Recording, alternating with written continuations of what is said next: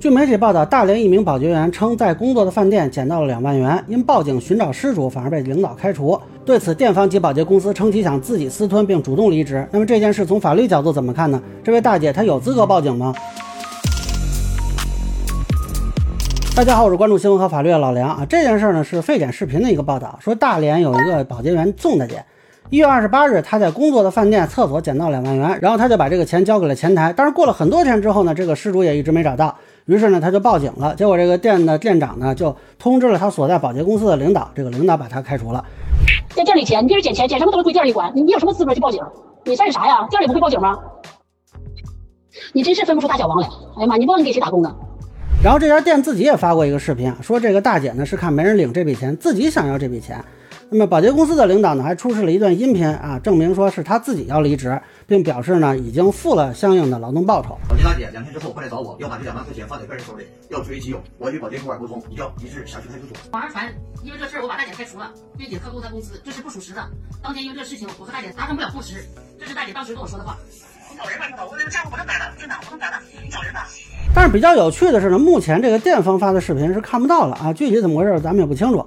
那么到我录这个视频为止呢，就是上游新闻补充了一点信息，说当时这个宋大姐报警的时候说，我不想让钱放在店里，我想把这笔钱交给警方帮我找失主，我找店里要不给我。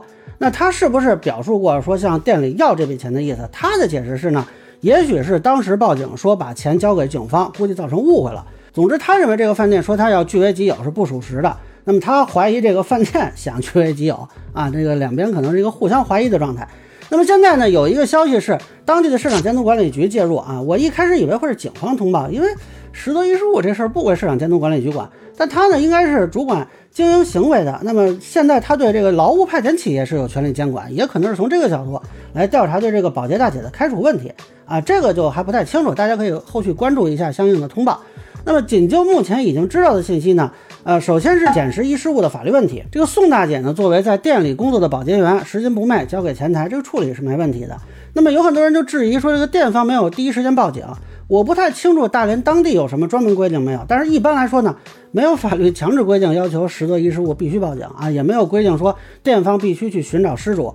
本身这个失主对于自己的财物，他有一个保管注意义务，除非说你事先跟这个店方有约定。否则你到这个饭店吃饭，那么店方只有为你提供餐饮服务的义务。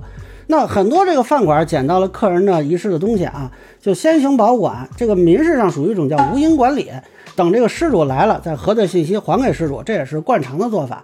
那很多人担心说啊，如果别人捡了东西他不还给我怎么办呢？那形式上说呢，如果说啊这个财产额度比较高的话，对方拒绝还给你，那这个有可能构成侵占罪啊。当然了，这个捡到东西报警呢，其实是一个比较好的选择。一方面呢。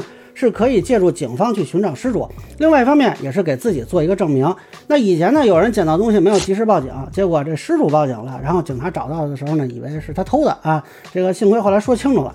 那么具体到这件事儿呢，从大姐把钱交到前台，那个店方依法他也有保管的义务。按比如说这个店方丢失损毁遗失物的，或者说保管不当让其他人给拿走了。啊，这个就反而有责任了。所以呢，店方放到财务室啊，暂时保管吧。虽然说也没有什么太大问题，但是报警交给警方，对店方来说其实是减少风险、更稳妥的啊。我要是店方，三天不来，我可能就交给派出所了啊。但是我也没开过店，不太了解啊。那么第二部分呢，就是这个大姐报警的权利。首先不存在什么资格问题，普通公民只要基于事实向警方反馈线索和求助，这都没有问题。并不要求说这个大姐对财物有什么所有权。当然了，如果大姐要求把钱交给他，然后他去交给警方，这个也是不建议的。因为如果给他之后啊出了什么问题，比如说他遗失了啊，那么这个店方也有责任。一般来说呢，就可以去建议店方自己跟警方联系啊，然后把东西交给警方。不过大姐报警要求警方去监督店方的保管行为，这个也没有什么太大问题啊。这为什么会被批评呢？你别说是直接捡到钱的人，就比方说我是隔壁桌子客人啊，我看到啊这个店里的人啊收拾桌子，哎捡到一袋子钱，我担心店方出示的问题，报警请警方来监督店方，这个也是可以的。所以呢，这个里头我就不太理解啊，这个大姐她就是捡到钱的人，她希望说这笔钱的处置啊能够更公开，这个没有什么问题嘛。为什么这个店长要跟保洁公司的领导去反馈，而这个领导又为什么会责怪宋大姐报警？呃，这个不能理解。那他们后来的视频啊，也没有说清楚是怎么回事。我以为会有新的视频出来呢，反正目前没看到。那么第三部分呢，就是这个劳务纠纷啊，因为这个大姐实际上是保洁公司的员工，然后被劳务派遣过来的。那么根据上游新闻的报道呢，这个保洁公司跟宋大姐之间还没签劳动合同啊。当然我不太清楚他这个说法是否准确啊，以及所谓这个临时工是什么概念。但是呢，如果没签劳动合同啊，而之后假如说啊又认定是劳动关系，呃，有一种可能是依法会被判双倍赔偿的。以前呢也有相应的案例。呃，另外呢，如果违法解除劳动合同，这个也会有赔偿问题啊。那我不太清楚他们现在具体是怎么定性啊？具体是宋大姐主动离职，还是对方强行开除啊？这个就看两边的举证的情况了啊。反正目前是各执一词，我们相信执法部门能调查清楚吧。第四呢，就是两边互相指责对方要据为己有。你那这么说哈？他你就想留着这笔钱呗，店里想留着呗，是不是？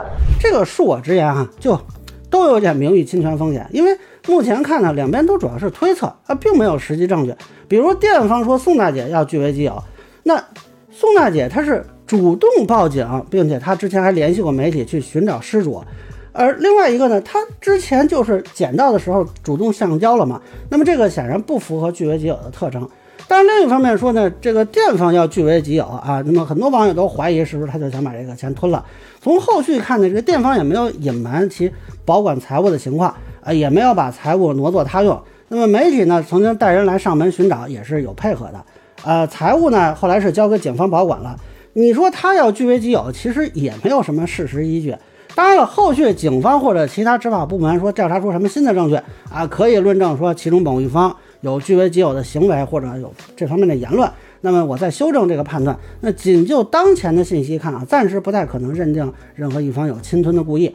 呃，不过如果真的去走这个名誉侵权之诉呢，呃，可能比较麻烦的是呢，这个饭店它确实有明显的社会评价降低，而这个宋大姐我没看出有社会评价降低。